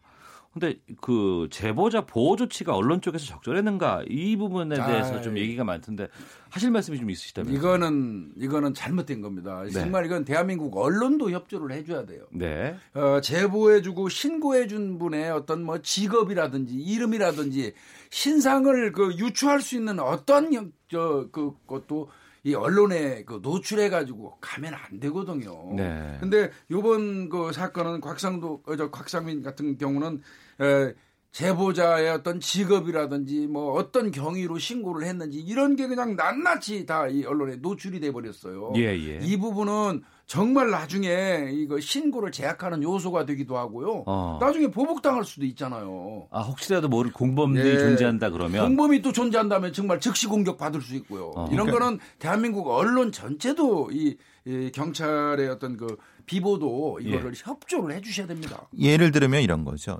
이분이 했- 이분이 신고를 했는데 네. 그 신고 절차가 다 나와 버렸어요. 이번에 예. 예. 그런데 만약에 곽상민이 이게 검거가 돼 갖고 예. 어, 뭐 처벌을 받고 예. 그 다음에 어떻게 할 겁니까? 음. 신원이 다 공개됐는데. 네. 그럼 이, 이, 이 책임은 누가 질 거냐 이 말입니다. 음. 그러니까 이런 정도에 대한 가이드라인은 반드시 필요한 것이라고 보여집니다. 네. 알겠습니다. 좀 신경을 좀 많이 써야 되는 좀 부분이 아닌가 싶기도 하고, 아, 다음에도 좀 이런 부분들 없도록 좀 저희가 조치를 취해야 될 때가 아닌가 싶은데요. 아, 이 얘기는 여기서 좀 마무리 짓고, 네. 어, 다음 쪽으로 또 가보죠. 서울 고등검찰청에 근무하는 현직 부장검사가 운주 운전에 적발이 되었습니다. 사고를 내고 집으로 도주를 했고 경찰의 측정, 음주 측정을 거부하다가 현행범으로 체포가 됐는데 음. 사건 경위를 좀 짚어주시죠. 27일입니다. 네. 27일 27일 날 어, 오후 5시 45분이에요. 그 27일 오후 5시에 예, 평일인데 왜 검사 같으면은 검찰청에 있어야 되지 않나요? 이 현직 부분은 검사 아니에요? 예. 좀 어, 따져봐야 될 것 같습니다. 모르겠습니다. 그 전날 어, 뭐 당직을 하게 되면 그 오후 시간대는 쉴 수 있으니까 그렇죠. 예. 어, 당직 여부 따져봐야 될 것 같고 그게 아니라면 이거는 근무 안 한 거죠. 여하간 뭐 그, 그거나 아니나 또 술이 저 0.264% 만취 상태라면 언제 먹었겠어요. 이건 여러모로 이 근무 행태는 에, 확실히 조사할 필요는 있다고 저는 생각이 들고요. 하여튼 27일 날 오후 5시 45분경에 본인의 집인 서초구에 있는 한 아파트 주차장에서 본인의 그 차를 대는 과정에서 남의 차를 부 긁어버린 거예요. 어. 그러니까 그 어, 피해를 당한 분이 나와가지고 아딱 보니까 벌써 비틀거리고 술 취해 보이거든요. 당신 술 먹은 거 아니냐. 그러니까 대답도 하지 않고 그 길로 그냥 자기 집으로 가버린 거예요. 어. 이게 화가 나서 이분이 경찰에 신고를 했고 예. 출동한 경찰관이 그 집을 찾아가서 두들겨갖고 들어갔어요. 네. 만나 보니까 술 취했거든요. 운전한 건 명백하고 자 음주 측정하자 거부했습니다. 그 사람이. 어. 어, 음주 측정을 거부하니까 측정 거부는 도로교통법 44조 2항인가 그럴 예, 거예요. 예, 예. 측정을 거부하면 현행범으로 체포할 수 있습니다. 음. 그래서 집에서 그 사람을 체포해가지고 경찰서로 데려갔고 거기에서는 아마 이제 설득이 됐는지 모르지만 음주 측정을 했고 네. 그 결과가 0.264% 이거는 0.102 그 면허 취소 사유거든요. 예. 0.263면 만취 정도가 아니라 한 3배 정도 만취예요. 0.2 이상이 나오는 건 저도 많이 못 들어봤거든요. 어마어마하게 먹은 겁니다. 그러니까 아침부터 드신 것 같긴 한데요. 아, 그것도 오후 5시에. 네. 그래서 어 이제 그 0.264%로 음주운전 그리고 예. 이제 이거 이것도 물피 뺑소니라고 합니다. 그건 뭐예요? 어, 차를 남의 차를 걸고 놓고 사람이 다치지 않았지만 어. 그 물건을 저 차로 부숴놓고 그대로 그냥 조치 안 하고 가면 음. 그것도 물피 도주라고 얘기해요. 아, 예, 물적 피해 도주라는 겁니다. 예. 어, 그 부분도 하나 추가가 될 겁니다. 어. 예. 근데 이- 이분이 이제 2015년하고 2017년에도 맞아요. 음주운전 전력이 있는 거예요. 아, 두 번의 전력이 있군요. 네. 그러니까 지금이 세 번째신 음. 거예요. 근데 아까 그 저기 교수님 말씀하신 이분이 고등검찰청 부장검사시거든요. 예, 예, 예. 그러면 당직은 아니시겠죠. 어. 고위 검사시인데 예, 예. 움직일 수도 있어요. 있나? 어. 어쨌든 그거는 뭐 어쨌든 이- 그래서 이제 그런 거죠. 음. 이- 이건 상습적인 거 아니냐? 이거 너무 상습적인 거 아니냐? 네. 이런 판단이 드는 거죠. 예. 2015년, 2017년, 올해 그러니까 2019년 2년마다 한 번씩 했네요, 이분이. 네. 3회 이상 음주운전하게 되면 지난해 10월에 아마 박상기 법무부 장관이 예, 예. 이런 얘기를 했었어요. 벌금형이 아닌 징역형을 구형할 것이다. 음주운전 삼진아웃제 철저히 할 것이다. 이렇게 검찰 쪽에다 주문한 전력이 있었는데 네. 이 부장검사가 세 번째 음주운전을 했습니다. 이 삼진아웃제 제목 받겠죠? 3년 이내 2회 이상이니까 이분은 여러모로 다 부합돼요. 과- 그 법무부 장관께서 말씀하신 삼진아웃의 범죄에 아주 부합하시는 어, 분이거든요. 이분은 예. 그래서 어, 국민들은 지금 그거 관심이 많습니다. 어. 어, 이 현직 부장 검사를 어, 이 법무부 장관이 얘기했던 것처럼 네. 정말 일반 국민하고 뭐 다르지 않게 네. 구속영장을 청구할 것인지 여부를 어, 국민들이 이제 이 그 눈을 부릅뜨고 보고 있죠. 네. 그러니까 내부 징계상으로는 이거는 해임 파면 사유가 되는 거죠. 그건 징계고요. 그건 징계고 형사처벌 형사처벌. 어. 그러니까 두 가지가 별, 별도죠. 별도. 그렇죠. 예, 예. 예. 그러니까 이제 뭐 죄를 졌으면 그건 처벌을 받는 것이고 예. 또 직장에서 현 예, 그 공무원이니까요. 예, 다니고 있는 직장에서 이 사람이 이렇게 무리를 빚었고 품위. 예, 문제가 됐었으니까 여기에 대해서 이제 직장 차원에서 징계가 또 있어야 되겠다라는 생각이 들고요. 가윤한님께서 여전히 음주운전을 안일하게 여기는 법조인, 공무원, 고위직 일반인들까지 모두 경각심을 가져야 합니다. 책임을 져야 할 때는 정말 엄벌에 처해야 합니다. 면허를 말소시키고 사회생활 못하게 해야 합니다라고 의견도 주셨고 9885님 아이고 들으면 들을수록 대한민국 가관이네요라고 의견 주셨습니다. 그 음주운전 적발 시에 근데 저희가 지금 다루고자 할 부분이 이거예요. 검찰과 경찰의 징계 수준이 다르다고 하는데 공무원의 직종에 따라서 이게 징계가 다르다고요? 아 이건 이제 각각 내부 기관의 어떤 규정에 따라서 달라요. 네. 아 근데 이제 경찰 같은 경우 경찰 음주운전 많이 해요. 음. 예, 어, 인원수 따져가지고 뭐 퍼센테이지를 내면 뭐 유사할지 모르지만 네. 하여튼 보이는 수치로는 경찰이 많습니다. 아 그래요. 어, 경찰도 이 음주를 단속해야 될이 경찰관들이 음주한다는 것 자체가 있을 수도 없는 얘기고 예. 그러다 보니까 경찰에서는 한 번 걸리면 무작정 정직입니다. 정직. 어, 예, 1회. 예, 예. 정직. 그 다음에 두 번째 걸리면 예, 계급을 깎는 경우가 있어요. 강등에서 해임. 네. 세 번째 걸리면 이제 이거는 뭐 신분 박탈이에요. 음. 해임에서 의 파면. 예. 예, 이렇게 이제 경찰은 굉장히 강화가 세게 돼 있는데 음. 검찰은 이거보다는 한참 낮아요. 어. 어, 대검 감찰 규정을 보면 예, 예. 예, 그러다 보니까 어, 이번에 거, 이 적발된 이분은 첫 번째 걸렸을 땐 정직 아 감봉이를 받았어요. 어. 그 두 번째 걸렸을 때는 이제 정직이로를 받았고요. 네, 네. 요번 세 번째 걸렸는데 에, 세 번째 걸린 거는 그 대검 그 이제 규정을 보니까 해임 이상 파면입니다. 어. 그러니까 이분은 어차피 예, 규정대로 한다면 신분은 그 보장받지 못할 것 같습니다. 예. 그 이번 주 금요일부터 설 연휴 시작되지 않습니까? 예. 지금 한국교통안전공단에서 보니까 최근 5년 그 연휴 기간 설 연휴 기간에 음주운전 사고가 모두 9천여 건이라고 해요. 이 평소보다 이제 연휴 기간에 사고 발생률이 상당히 좀 높다고 하는데 이 음주운전 왜 이렇게 계속 할까요? 이게 참 어떻게 근데 이제 어쨌든 명절 연휴에 좀 풀어진 마음과 음, 네. 그리고 이제 어차피 낮에도 음복 같은 거를 음, 하시는데 어, 그런 경우는 절대 운전자 잡으시면 안 됩니다. 네. 다 나옵니다. 불어서 나오는 거고 또 조금 밤늦게 드셨다면 아침에 운전하시면 절대 안 됩니다. 기본적으로 운전대를 잡으면 그 자체가 살인행위다라는 것만 명심해 주시기 바랍니다. 절대 그 운전대 잡으시면 안 됩니다. 예. 경찰들 아까 또 네. 알게 모르게 좀 이렇게 하고 있다고 하는데 그 심리는 뭐라고 보세요?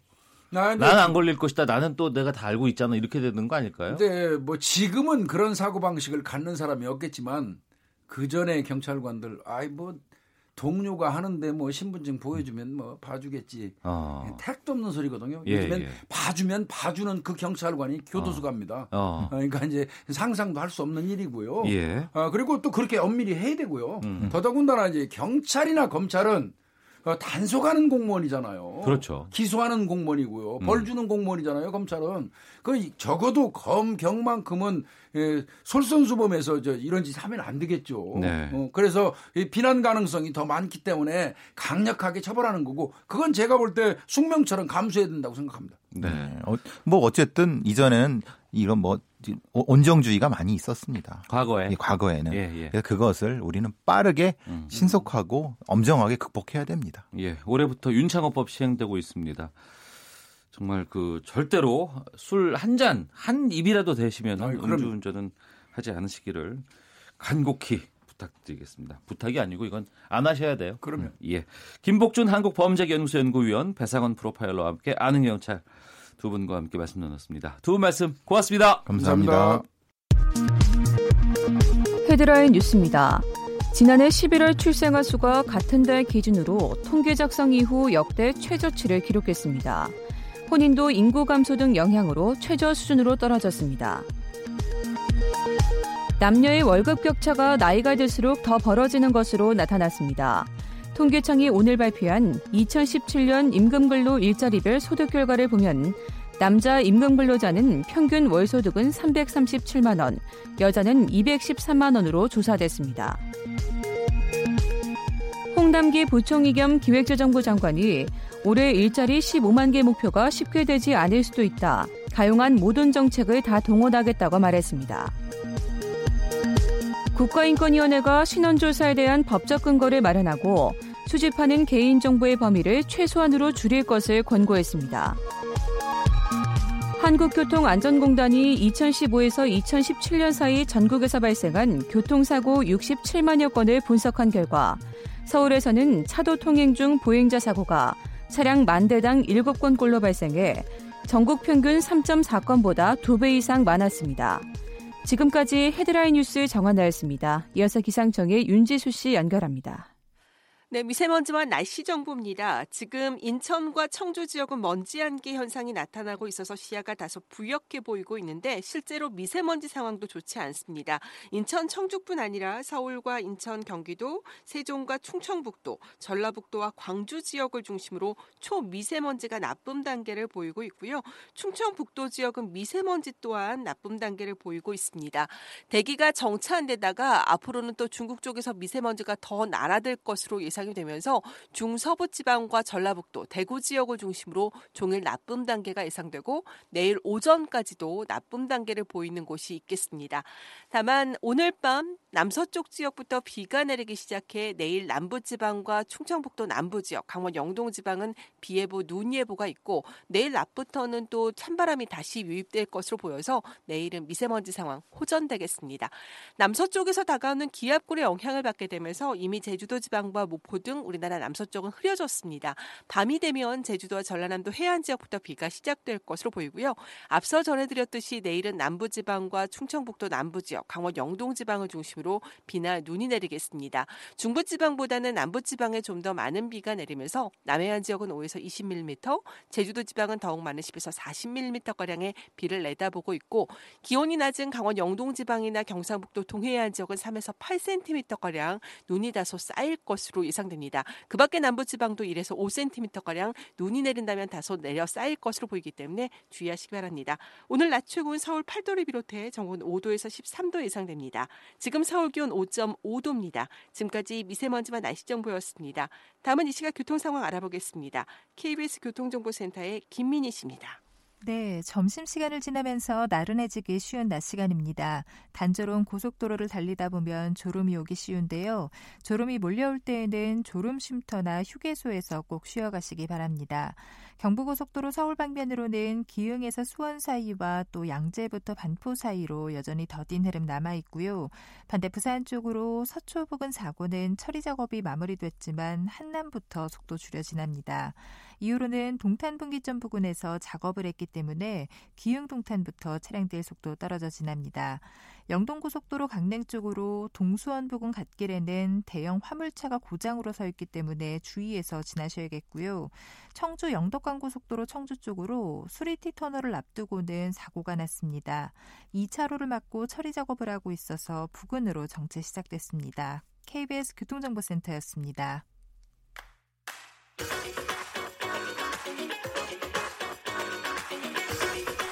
오태훈의 시사본부는 청취자 여러분의 참여를 기다리고 있습니다. 문자 번호 9730, 짧은 문자 50원, 긴 문자 100원의 정보 이용료가 있고요.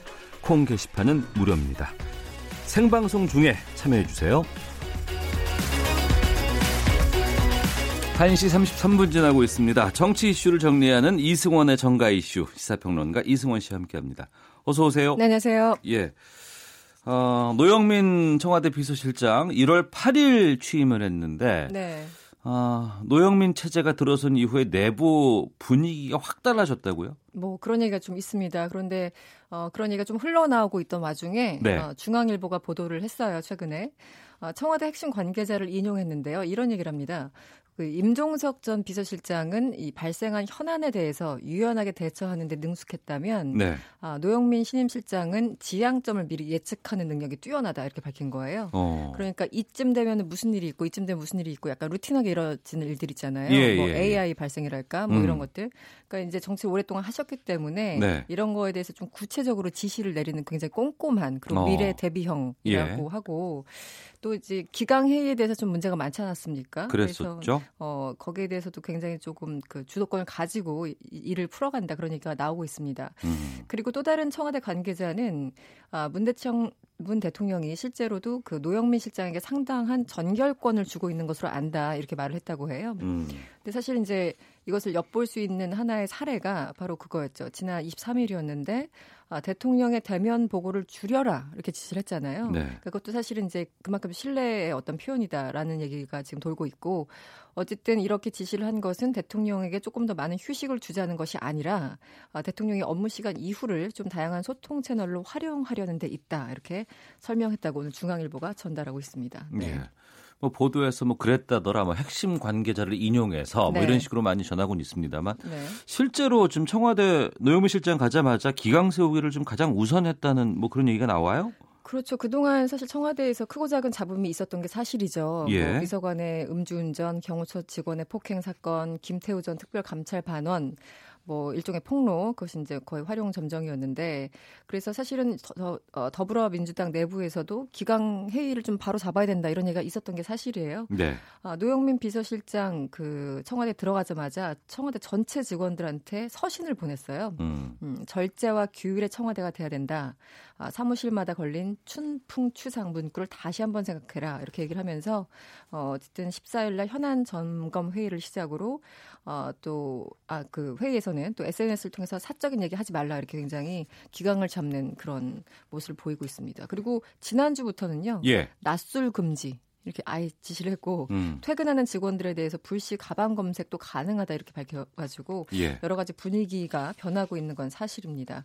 어쨌든 그 문 대통령의 어떤 신뢰에 대해서는 뭐 노영민 실장이 확실하게 잡고 가는 것 같은데 그 신임 실장 되자마자 문 대통령이 그 노영민 실장한테 직접 경제계 인사도 만나라 이렇게 얘기했잖아요. 음. 그래서 비서실장한테 경제계 인사 만나라고 하는 건 좀 이례적인데라고 얘기를 했는데 실제 한 10년 이상 어, 기업을 운영하는 그런 경험이 있기 때문에 네. 어, 굉장히 이쪽에도 지식이 밝은 것으로 전해지고 있습니다. 네. 어제 저희가 정치와투에서 이 부분도 좀 다뤄봤습니다만 그 신남방 정책 특별 경험 특별위원장을 겸임하고 네. 있는 청와대 김현철 경제부장관 어제 사표 전격 수리됐어요. 그렇습니다. 뭐 일이 없으면 불평만 하지 말고 아세안으로 가라 이런 취지의 발언으로 논란이 있었습니다. 이 즉각적으로 사표를 제출했는데요. 어, 어제 김의겸 대변인이 브리핑에서요. 이 김현철 보좌관은 아침에 출근하자마자 사의를 표명했다면서 네. 어, 대통령이 오후에 어, 이 사의를 받아들였다고 밝혔습니다. 어, 사실상 발언 하루 만에 이렇게 사의를 받아들였기 때문에 어, 문책성 인사다 그런 평가가 나오고 있고요. 어, 대통령이 김 보좌관을 직접 만났다고 해요. 음. 예기치 않은 일이 발생해서 너무 안타깝다. 어, 이렇게 말한 것으로 전해졌고요. 또 발언의 취지를 본다면 이 지금 김현철 보좌관이 맡고 있는 신남방 정책의 중요성을 강조하다 보니까 나온 말이라면서 뭐 안타까움을 함께 표한 것으로 전해지고 있습니다. 네. 네. 그 청와대에서 사표를 좀 즉각 수리한다거나 이런 일은 별로 없었던 것 같았는데요. 별로 없었죠. 예. 그리고 뭐 탁현민 선임 행정관 같은 경우는 음. 몇번 탈출을 시도했으나 뭐 그 못했었죠. 그래서 네. 보통 문 대통령의 어떤 인사 스타일에 비춰봤을 때 굉장히 이례적인 건 사실입니다. 그러니까 그만큼 이번 사안을 좀 심각하게 바라봤다는 건데요. 어, 사실 그러니까 이 발언을 듣자마자 좀 과거 발언을 떠올리신 분들 많아요. 박근혜 대통령 당시에 뭐 청년들에게 중동 가라 이렇게 얘기를 했었잖아요. 그래서 이제 그것을 연상시킨다라는 반응들이 많았었고 하필이면 그 이제 김현철 보좌관의 발언 중에 20대 청년들 그리고 5, 60대 남성들을 좀 겨냥한 듯한 얘기들이 있었기 때문에 네. 지금 그 양측 그 연령층에서 지지율이 좀 하락하는 그런 분위기 아니겠습니까? 음. 그래서 어, 해당 발언이 지금 상황에 더 기름을 붓는 격이다 이렇게 판단을 하는 것 같습니다. 그리고 또 이제 설이잖아요. 예. 그러니까 설 민심이 굉장히 중요한데 좀 선제적으로 대응하지 않을 수 없는 상황. 뭐 다- 대통령 국정 지지율도 그렇고 민주당의 지지율도 그렇고 여러 가지 하락세 그 면에서 부담을 느낀 것 같습니다. 제가 조금 전에 노영민 비서실장 얘기를 했는데 네. 사실 이 비서실장의 어떤 그 판단도 한몫하지 않았겠느냐 아. 어, 이런 얘기도 나오고 있어요. 실제. 이번 사표 수리에 네, 대해서. 이렇게 즉각적으로 사표 수리한 것이 아무래도 노영민 비서실장이 어른거린다 뭐 이런 음. 얘기가 나오고 있습니다. 네. 네. 자유한국당 쪽으로 가보겠습니다. 어제 황교안 전 총리가 전당대회 출마를 공식적으로 밝혔습니다. 청와대와 여권 향해서 맹 비난했고 또 여기에 대해서 여당은 강력히 좀 비판에 나섰다고요. 일단 어제 오늘 더불어민주당 중진 의원들이요 어, SNS에 글을 올리면서 굉장히 좀 격앙된 반응을 보인 게 사실입니다.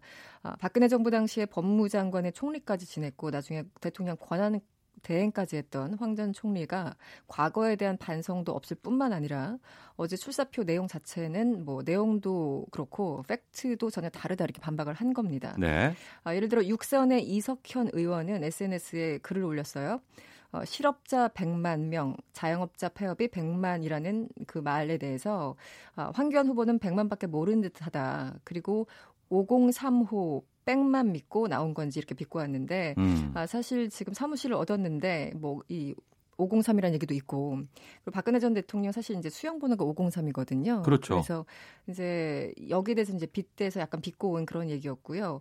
이 삼선의 이인영 의원 역시 이 황교안 총리에 대해서 이제 글을 굉장히 좀 신랄하게 썼어요. 뭐 황당하다, 교활하다, 아나무인이다 이렇게 쓰, 어, 글을 쓰면서 어, 민주화를 위해서 땀 한 방울 헌신한 사람이 어디다 대고 386을 씹느냐 거의 이렇게 격한 반응을 보였고 아, 삼선의 김태년 의원 역시 80년대 연대로 되돌아간 느낌이다 이렇게 적고 있습니다. 음. 그 외에도 뭐 박영선 의원 등등해서 여러 명의 중진 의원들이 어그 평소와 달리 굉장히 좀 세게 발언을 좀 하고 있는 게 사실입니다. 네. 그럼 그 논란이 된 황교안 총리의 출마 선언문에 어떤 내용이 있는 거예요? 이제 꽤 많은 얘기가 있었는데 기본적으로 어, 지금 청와대 그리고 여권에 대해서 비판의 화살을 돌렸는데 이 국민의 고통과 불안에 뿌리는 문재인 정권의 폭정 때문이다라고 규정했고요.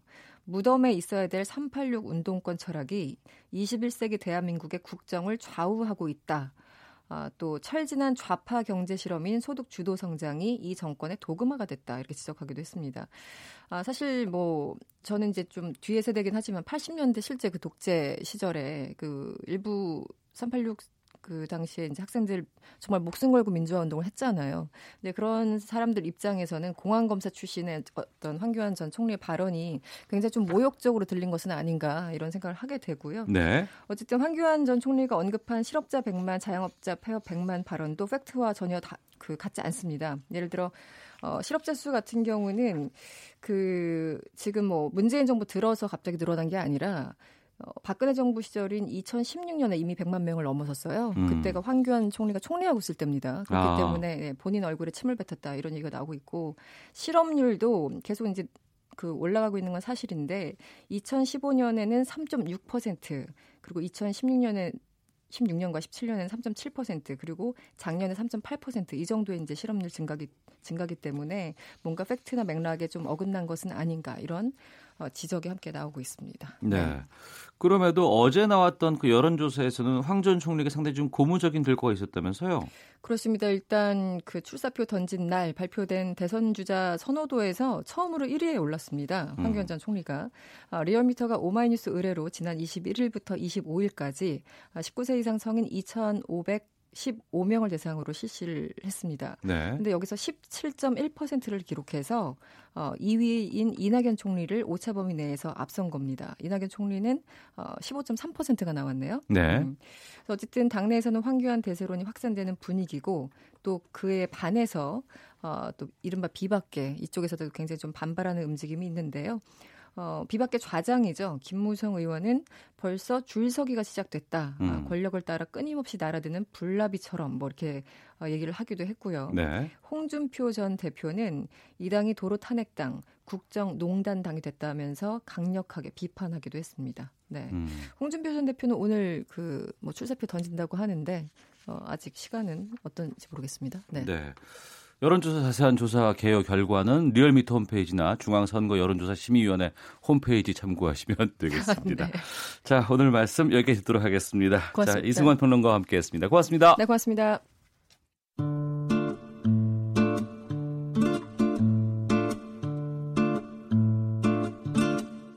오태훈의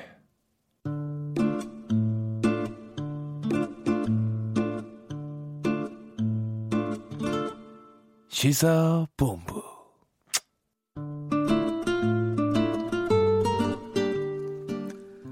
세계 최대 산유국 중의 하나라고 하는 베네수엘라. 요즘 정정 불안이 심상치 않습니다.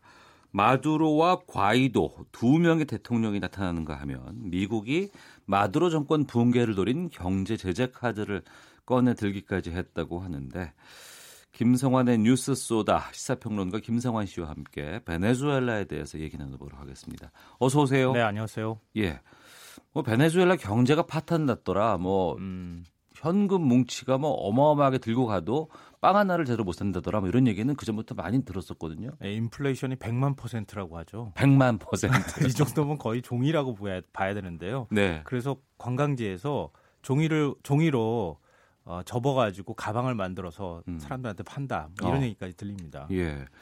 그런 그 경제적으로 불안한 나라에서 대통령이 두 명이 탄생했다는 게 이게 무슨 말이에요? 뭐 일반적인 상황 같으면 불가능하다고 봐야 되는 거죠. 네. 그러니까 보통 쿠, 쿠데타 같은 거 일어났을 때 음. 그럴 때 내가 서로 대통령이다 이런 상황은 있는데 네. 지금 쿠데타 상황도 아니거든요. 어. 근데 그러니까 굉장히 지금 상황이 심상치 않다고 얘기를 하는 건데요. 원래 대통령은 니콜라스 마두로입니다. 네. 지- 지난 10월부터 두 번째 대통령 임기를 시작을 했는데요. 그런데 연임한 거예요, 그러니까. 아, 재선에 성공한 거죠. 예. 그런데 닷새 뒤였어요. 우파 야권이 장악한 의회가 음. 마두로 대통령의 재선이 불법이다 이렇게 선언을 해버리고 네. 과이도 국회의장이 사실상의 대통령이다 이렇게 밝히고 있는 상황입니다. 어. 그러니까 갑자기 느닷없이 베네수엘라의 대통령이 두 명이 된 상황이 돼버린 거죠. 정리를 하면 대통령 선거를 치렀고 거기서 당선이 돼서 재선이 된 거 아니에요. 그렇죠. 국민들이 직접 뽑은 거죠. 그런데 의회가 야권이 장악한 의회가 불법이라고 해서 새로운 국회의장을 대통령이라고 이제 얘기한 거 아니겠습니까? 그 사실은 베네수엘라 법이 어떻게 됐는지 정확하게 제가 알지는 못하겠어요. 예. 그런데 그 일종의 이제 의회 힘이 강할 경우에는 이렇게 대통령 자격을 뭐 이 운의할 수는 있거든요. 네네. 그런데 그렇게까지 가능하지는 않을 것 같아요. 제가 볼 때는 음. 왜냐하면 그 전임이 차베스 대통령이었기 때문에 예. 차베스 시절에는 대통령의 힘이 막강했거든요. 그랬다고 해요. 예. 예, 예. 그러니까 의회가 그 정도까지 견제할 정도로 힘이 강하지는 않았다고 보는데 여기에는 굉장히 뿌리 깊은 뭔가가 숨어 있다는 거죠. 예. 그 배경이 뭐냐면은 작년 5월에 이제 대선이 있었거든요. 예, 예. 마두로 대통령이 68% 득표 율로 다시 재선에 성공했습니다. 어. 그런데 의회가 사실은 뒤늦게 이게 무효라고 주장을 하고 있는 거거든요. 예. 그러니까 야당 유력 후보들이 가택연금을 당하거나 지금 수감을 당해서 출마를 할 수 없는 상태였다. 아, 선거를 치르는 과정에 네. 야당의 주요 후보들이 수감당하거나 뭐 감금돼 있거나 이런 것 때문에 아예 출마 자체를 못할 수도 있었다. 네. 그러니까 이게 불공정 선거였다 이렇게 주장을 하는 겁니다. 예. 그런데 사실은 그렇게 출마할 사람이 많지는 또 않았다 그래요. 어. 일종의 정치적 명분을 내세운 거 아닌가 싶은데요. 예. 그래서 국민들한테 대규모 반정부 시위에 나서라 이렇게 촉구를 했고요. 음. 그 시위장에서 어, 과이도 국회의장이 내가 임시 대통령이다 이렇게 선언을 해버린 겁니다. 네. 그러니까 당연히 시위가 격화되고 음. 이날 시위 도중에도 26명이 사망하는 유혈 충돌이 발생하기도 했습니다. 아. 아, 이런 일들이 있어서 뭐 다른 나라에서 뭐 개입을 해서 이거 유럽 쪽에서는 누가 대통령을 인정해야 아, 된다 예. 말이 얘기가 여기서 나온 거군요. 예, 맞습니다. 어. 그러니까 나라별로 네. 이해관계가 엇갈리는 거에 따라서 우리는 저쪽 대통령이다. 음. 우리 지지한다. 아니다. 나는 저쪽 대통령 지지한다. 이렇게 나오는 거죠. 그러면 이제 미국이 이제 베네수엘라 사태 상당히 많이 이전부터 차베스 대통령 때부터 좀 개입도 했었고 관계가 좀 안. 좋기도 하고 예, 했었는데 맞아요. 그럼 미국은 지금 어떻게 하고 있는 상황이에요? 그러니까 미국 재무부가 베네수엘라 경제 제재안을 발표를 했습니다. 예. 국영 석유 회사의 미국 내 자산을 동결하겠다. 어. 마두로 정권으로 송금하는 것도 차단하겠다. 그러니까 이 조치가 실현되면 우리 돈으로 한 12조 3천억 원.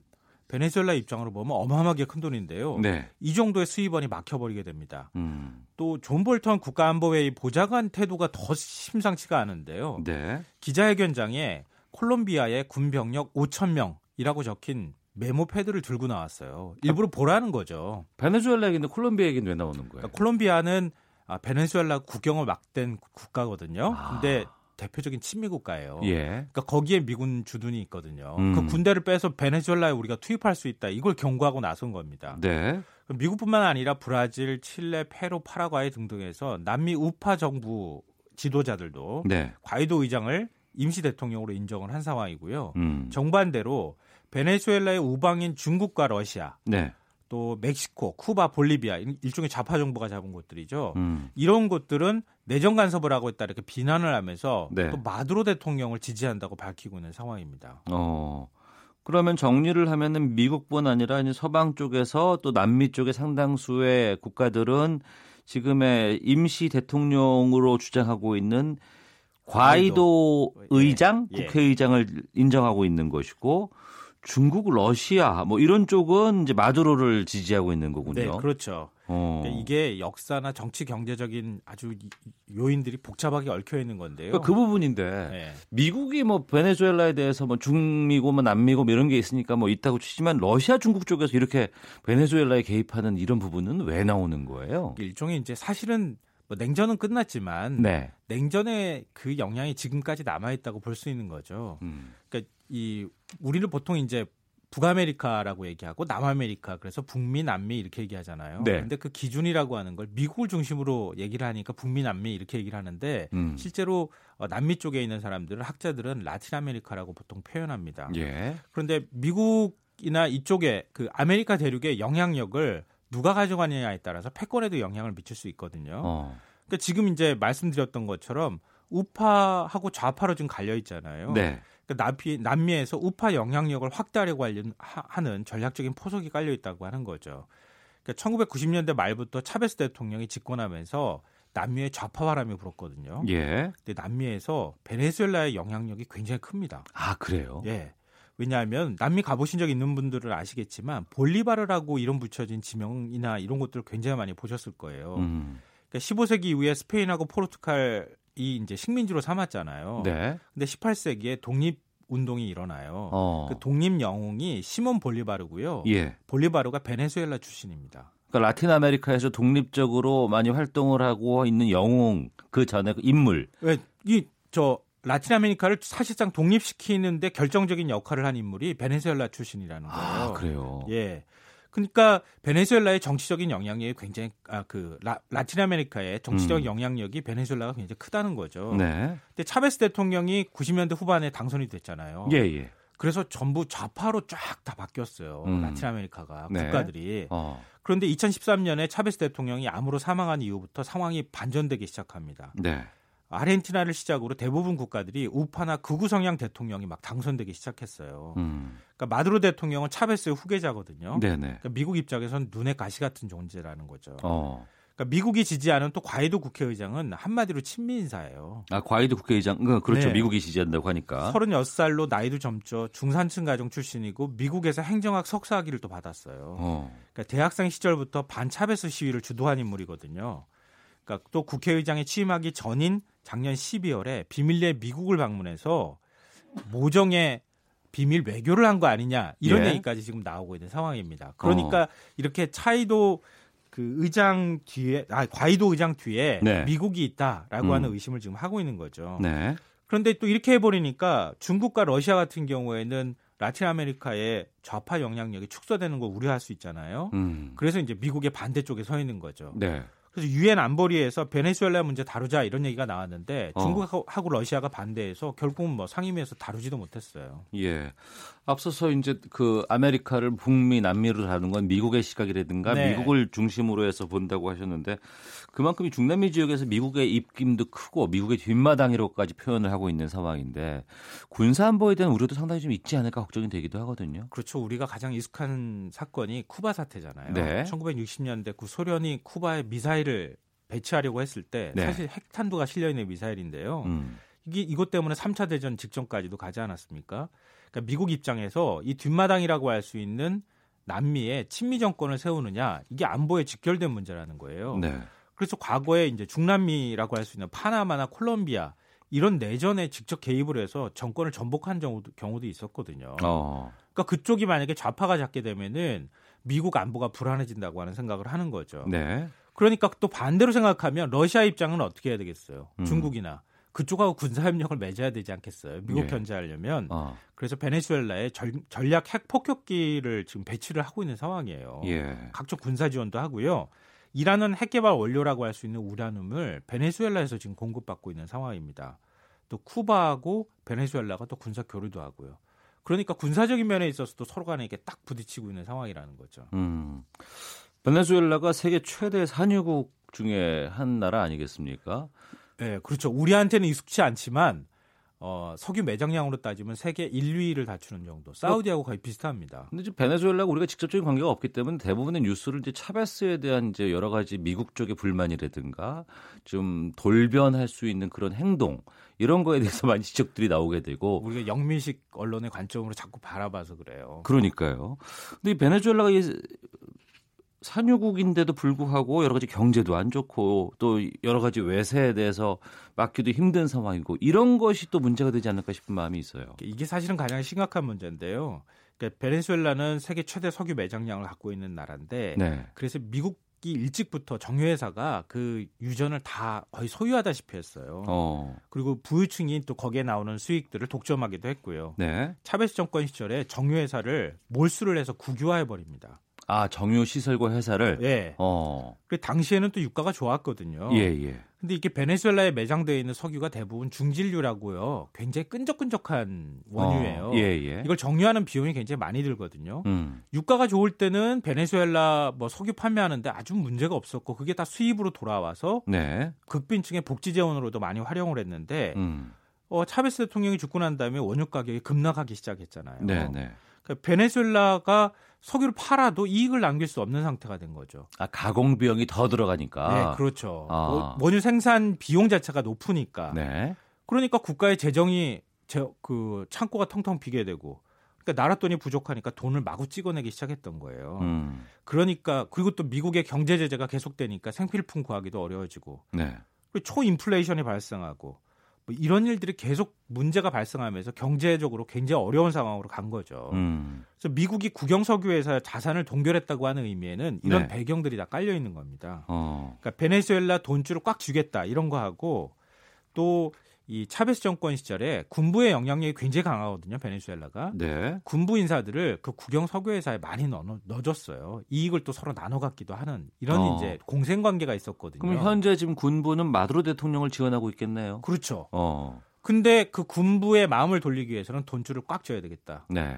돈줄을 지면 결국 군부의 불만이 커지게 되고 그러면은 과이도 쪽으로 돌아설 것이다. 음. 이게 미국의 계산이라는 거죠. 네. 그런가 하면 세계 최대 원유 소비국인 중국 같은 경우에는 베네수엘라가 또 필요하잖아요. 석유 수입 다변화 때문에 음. 마두로 정권에 55조 원이 넘는 돈을 지금 지원을 해준 상황이거든요. 네. 그러니까 이 구도를 흔드는 것에 또 반대하니까 또 여기서 또 접점이 만들어지고 어. 복잡한 관계들이 막 섞여 있는 거고요.